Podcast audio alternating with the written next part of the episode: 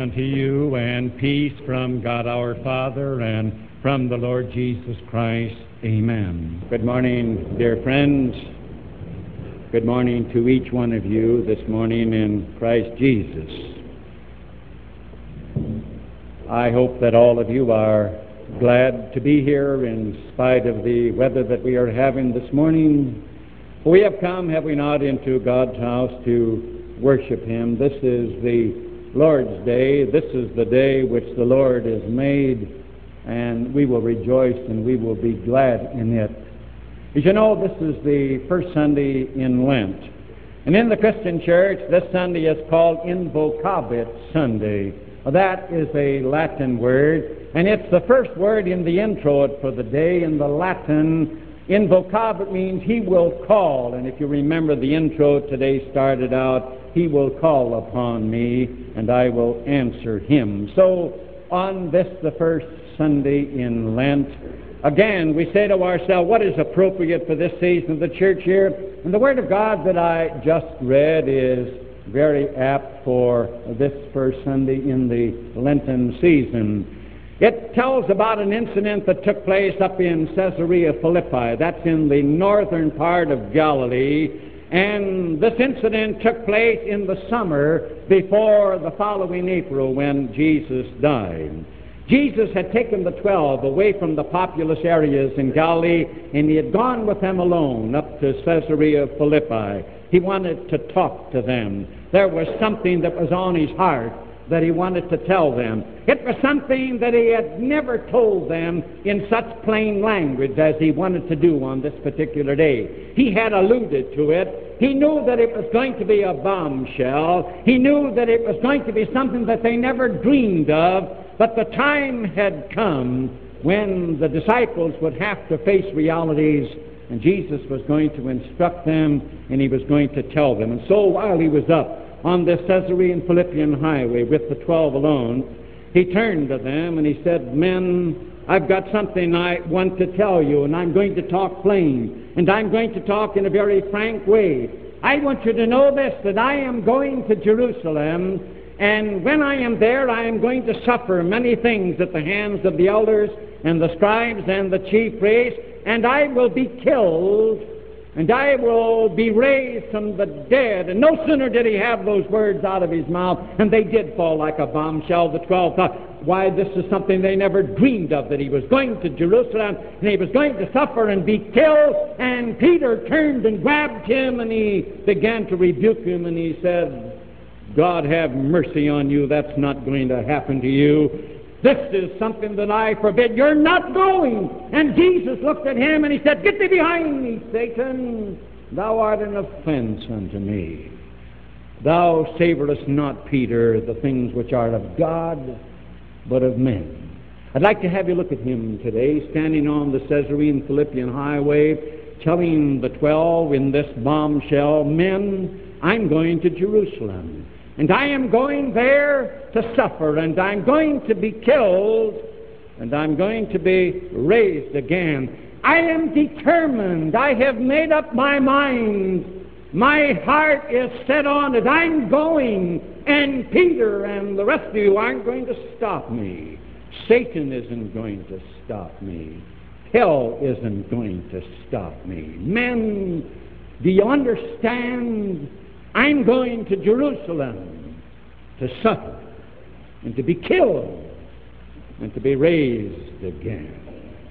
And I'd like today on this first Sunday for you and for me to look at him standing there on the Caesarean Philippian highway, telling the disciples, oh, he had alluded to it time and again, but this was the first time when he came right out so that there was no misunderstanding. And he said, I'm going to Jerusalem and they're going to kill me.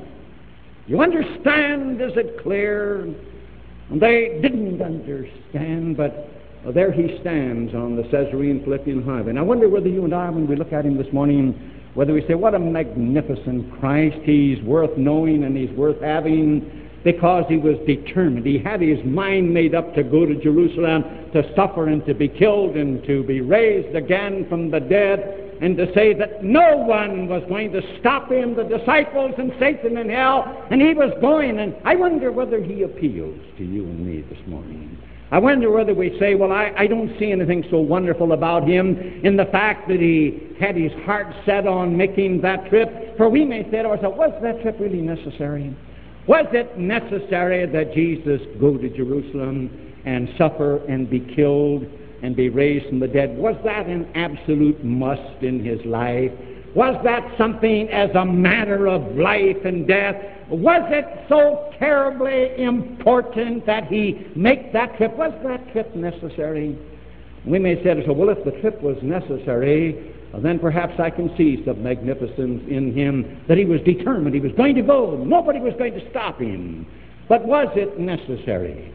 And I think when we look at him today and we say, what a tremendous Christ standing up there on that road talking to the twelve men, I'm going to Jerusalem. And you're not going to stop me. I've got my mind made up. I'm determined. My heart is set on. I'm going to Jerusalem. And I'm going to suffer and I'm going to die. And I'm going to be raised from the dead. Why? He is magnificent because, listen, that trip was absolutely necessary. It was an absolute must in his life. It was the most important trip in his life. Why? Because it was the only way in which he could provide salvation and eternal life for you and me. You take that trip away, this trip to Jerusalem, and you and I have nothing left. It was the only way in which Christ could provide salvation for you and me by going to Jerusalem, that trip to go and to suffer and to be killed and to be raised again from the dead. There wasn't any other way in which he could have provided salvation than by that trip to Jerusalem. And you and I may say, wasn't there another way except to go and to suffer and to die and to be raised? Jesus would assure you and me this was a matter of life and death, and that's why it had to be clear. And it was time the disciples knew it. They didn't understand. They couldn't associate that he, the Messiah, was going to die. But he said, Men, this is the way it's going to be. I'm going, and I've got to go. This is an absolute necessity. This morning, let's look at it and say, why was it a matter of life and death? that he make that trip, that he go to Jerusalem, uh, that he suffer and be killed and be raised again. Christ would remind you and me of this in the first place, that it was only by going to Jerusalem and by suffering and being killed that he was able to fulfill God's plan for the salvation of the world. Had he not made that trip, he would never have been able to have provided salvation for you and me. We need to stop and say, what was God's plan for the salvation of the world? Go back to the Old Testament. Go back to Cain and Abel when they offered sacrifice. What was it? God's plan from the beginning was by sacrifice. Abel offered a lamb, a sacrifice from the flock. Go back again when the children of Israel were down in Egypt. What was it that they had to do in order to prevent the angel from killing the firstborn in their homes? They had to sacrifice a lamb and smear the blood on the doorpost and on the lintel post, and then the angel passed over. When God appointed Aaron the first high priest and laid down all the ceremonial way of worship, what was it? It was that the high priest were to offer up lambs for sacrifice. On the Day of Atonement, they went into the Holy of Holies and they sprinkled the blood of a goat on the mercy seat. What was the plan of God? It was suffering and it was sacrifice, wasn't it? That was the very thing. What did Isaiah say? As how will you know Messiah when he comes? What is God's plan? I say he was led as a lamb to the slaughter. Surely he hath borne our griefs and carried our sorrows. When you and I turn to the Old Testament and say, what was God's plan for the salvation of the world? It was what? It was that there should be someone who would suffer and someone who would die. Every lamb that was slaughtered pointed to that very thing. And therefore, Jesus, no wonder up on the Caesarean Philippian highway, he told him, he says, Man, I'm going to Jerusalem. This is the last thing you would ever imagine that I would do, but I'm going to suffer. And I'm going there to die, and I'm going to be raised. And don't stop me. Get out of my sight, Satan. I'm going. I have it on my heart Why? Because Jesus knew that there was no other way to meet the plan of God. And then you and I may say, well, why was that the plan of God? That's a deep one, isn't it? Why did God choose that the way to provide salvation was that Jesus, his son, should come and suffer and die? We get a glimpse of it if we go to Gethsemane. When Jesus prayed, Oh, my Father, if it be possible that this cup pass from me, he was saying to his Father, Father, if there is another way except that I uh, go ahead and suffer and die, oh, Father, let it be. But you notice the answer came back three times that there wasn't any other way. Far be it from you and me ever to limit God. But on the basis of Scriptures, God would have you and me to believe this, that there was no other way to save the world except through Jesus Christ and through sacrifice, through his death, through his death on the cross.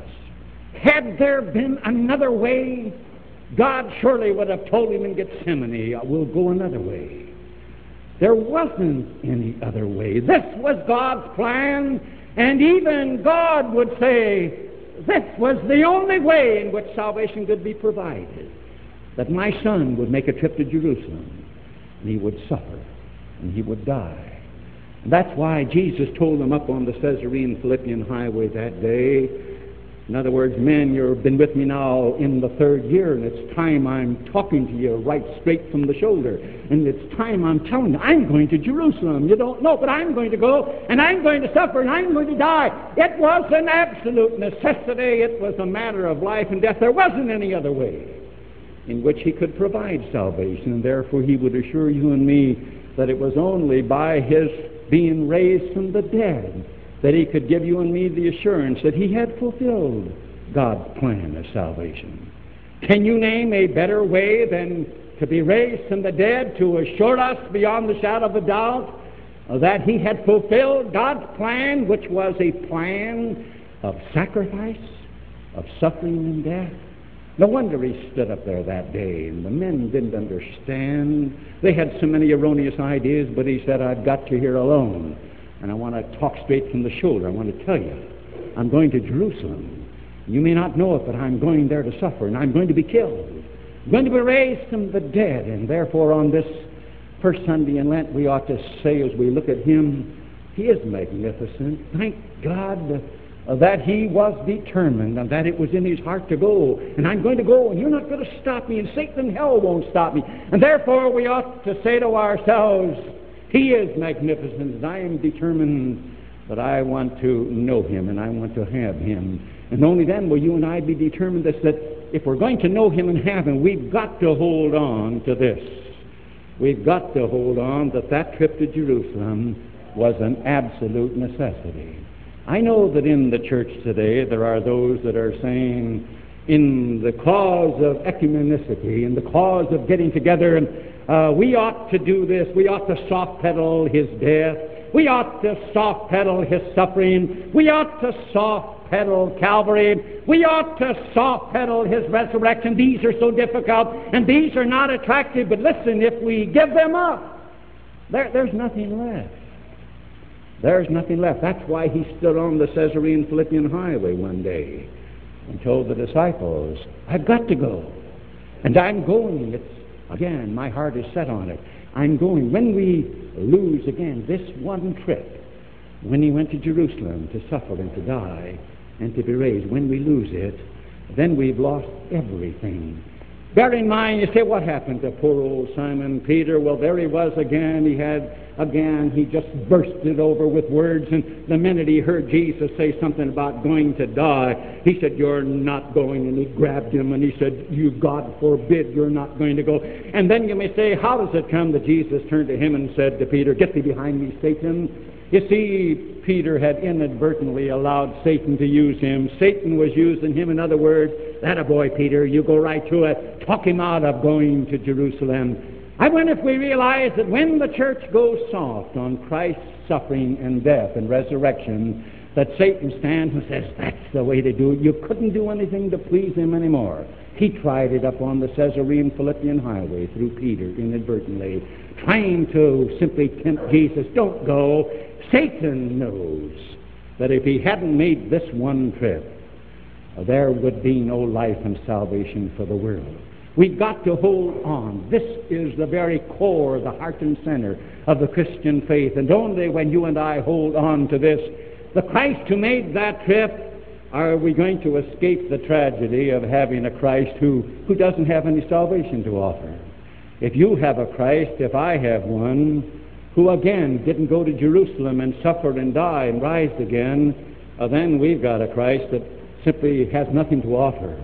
There is no life, there is no salvation. It was only by going to Jerusalem uh, that there is the eternal life. Take that away, and there's nothing left. Then he is useless, and again, you and I don't need him.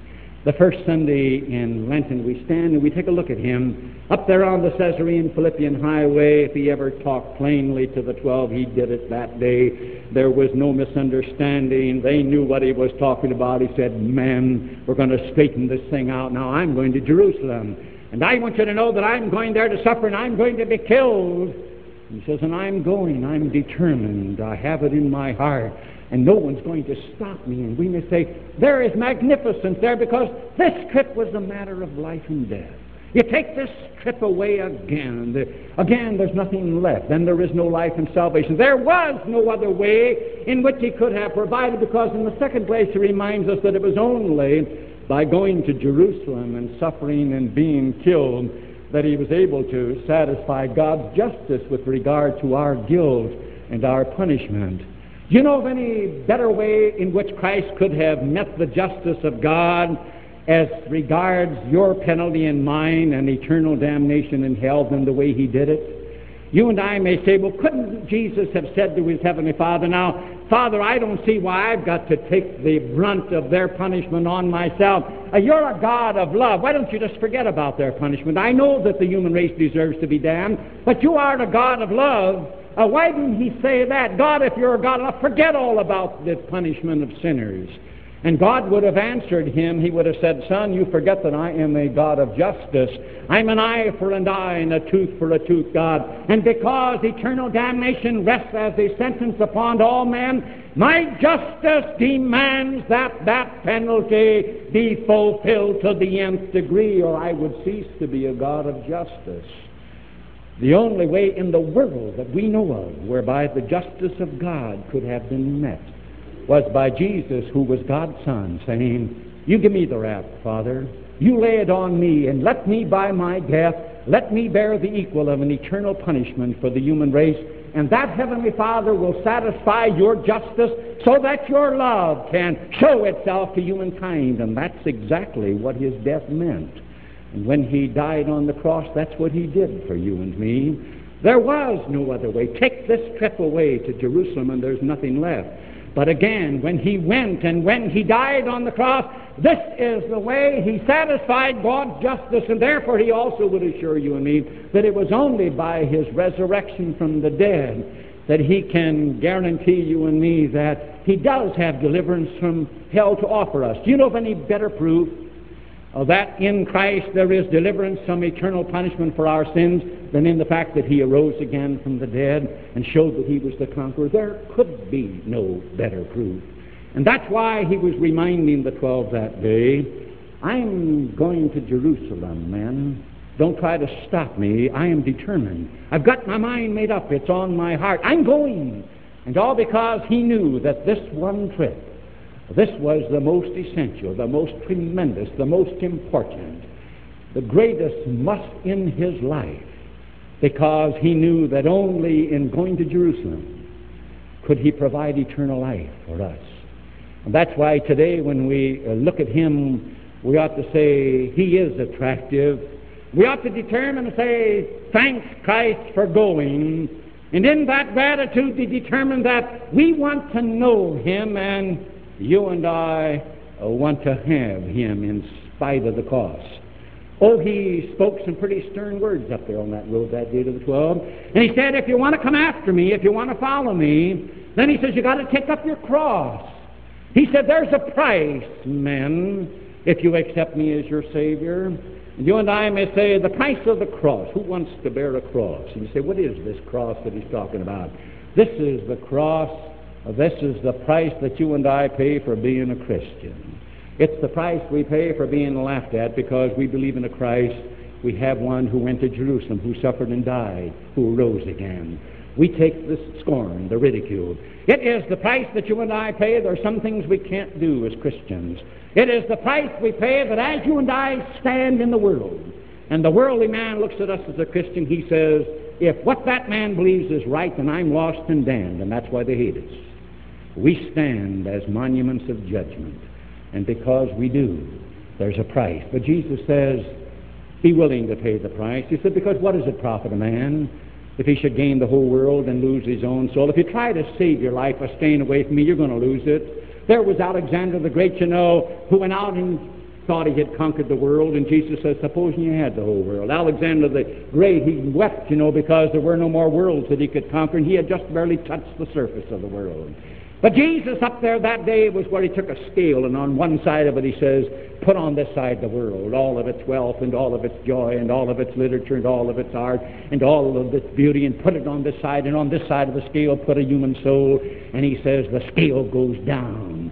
The soul is of much more value.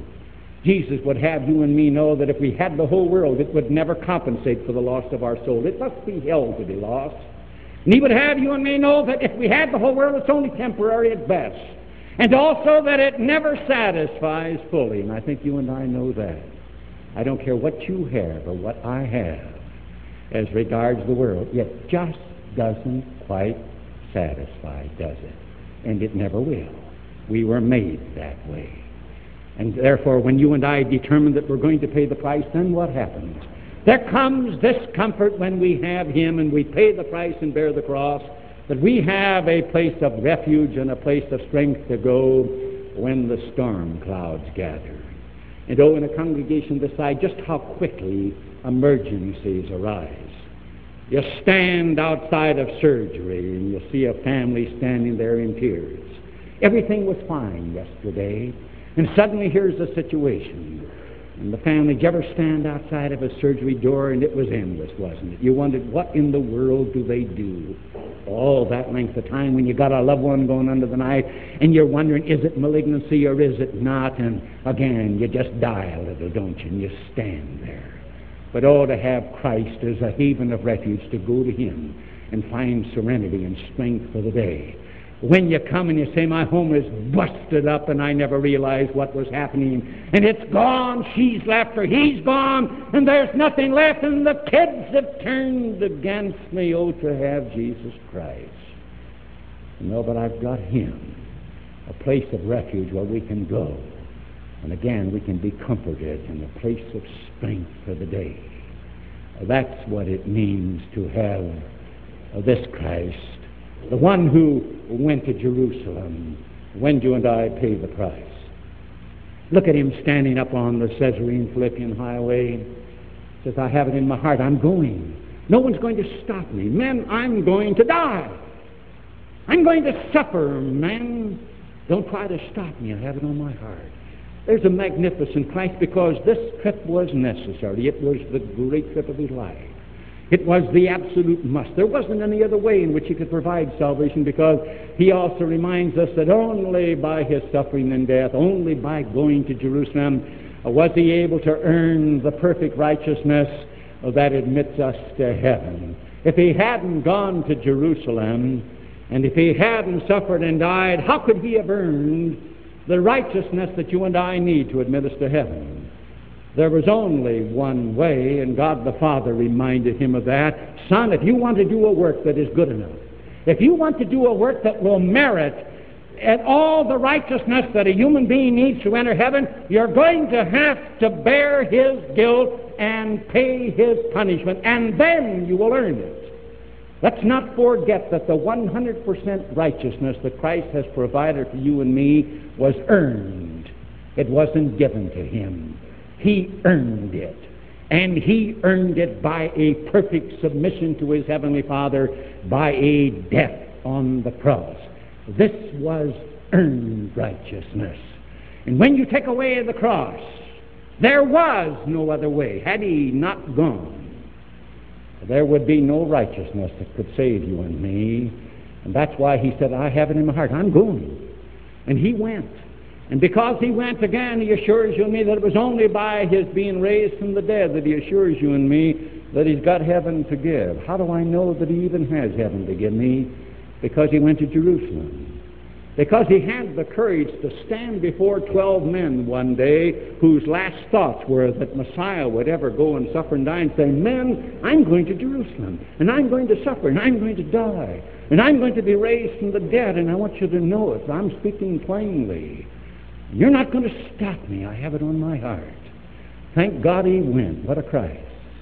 And when you and I can thank him because he did make that trip, it was the tremendous trip of his life that he did go, then we ought to walk in courage. We ought to say to ourselves, I can walk courageously happy having him because I know this, that I am immortal. Nothing will happen to me. I will not die until I fulfill my plan and mission in life. You know what I love about it when he was up there and not only mentioned this, he said, not only and be raised again, but he said, and be raised again the third day. He said, listen, I am in control. Nothing's going to happen except I lay down my life and I will raise it on the third day, not the second, not the fourth, not the fifth, the third day. You know what that means to you and me? That ought to mean this. He's got a mission and a plan for you and me. He had a trip to make, and he made it. And he says to you and me this morning, listen, I want you to know this, that I've got a plan for your life. I've got a mission for you. And just as I, again, controlled mine that it was the third day, not the second, not the fourth, the third, he says to you and me, I will keep you alive. Nothing will ever take your life until you fulfill your plan in your mission that I have for you. That is when you and I have embraced him. I think of David Livingstone. He dreamed as a child he wanted to go to dark Africa. You know, this thing of a mission, I wonder how many of us think in terms of little things. Whenever I mention mission or, again, a plan life, isn't it funny? We think of, of great things. David Livingstone wasn't thinking of great things. As a boy, he dreamed of going to Africa and to tell the black man about Jesus and to love him and to show him how to live. Just to be over there. And he said there were times when he was the only white man within a radius of a thousand miles. A little thing, but he went. Remember when he was lost and when they were worried in England where David Livingstone was? And they sent Stanley to go find him, and Stanley went into Africa looking for David Livingstone. Stanley wasn't even a Christian, but he found him. And Stanley said when he found him doing little things, a white man amongst thousands of colored, telling them about Jesus, telling them about the cross, and showing love. Stanley himself said it was more than he could stand. He bowed the knee to Jesus Christ. He could never saw anything like the little things. I wonder how many of us realize what the little things. We say, Why am I alive? You and I are alive, and the reason we haven't died, there are some things in your plan and mine. Oh, so many of you say to me, Why am I alive? I'd be better off dead. Oh, God, no, you wouldn't be better off dead. When I think back in my life, I wonder what the little things mean. I think back of the little things. I remember calling on a woman who was in the last stages of tuberculosis. In fact, is the pus was oozing out of her chest. And she said to me one day, she said, I thank you for coming because you're the only one that comes who shakes hands with me and you're not afraid to shake hands. Everybody else is afraid. I've often thought to myself, if that was my mission in life, to shake hands with a tubercular so that she knew I wasn't afraid and gave her comfort I can't think of anything any bigger. I remember going down the hospital hall one day, and the nurse came up and says, You going in that room? And I said, Yes. She says, Don't go in there, Reverend. She says, That's a wicked woman. She's diseased. Don't touch her. But she wanted to see me, and I remember walking in. And I remember when I walked up to that bed, and she reached up her hand, and I grasped her hand. Yes, she was venereal. She was syphilitic. But nevertheless, it was a small thing. She thanked me for touching her. I remember giving a friend of mine a glass of water before he died, cutting up some meat for a patient in the hospital. I remember standing there at the door when the little kid I've told you about came running up and grabbed me by the legs and said, I ain't afraid of you, Redner. Uh, that's mission in life. Did you ever think of that? Even to have a dog. Mine just went. To have a dog that knows he's loved. That's mission in life. My pumpkin, again, he didn't eat the last couple of days, and thus I sat down and held his food in front of him, and he licked my hand, and then he ate. That's mission. To love one of God's creatures, what are you looking for in life? Except just the little things, aren't they? The things uh, that count.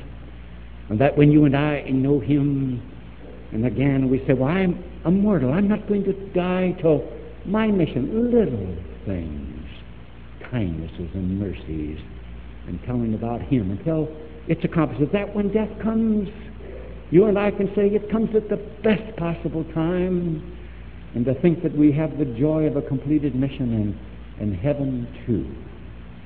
Oh, in your life and mine today, I wish we could look up to Christ on the Caesarean Philippian highway, and we can say, oh, thank God that He took that trip. That we could rejoice and say, where would we be without it?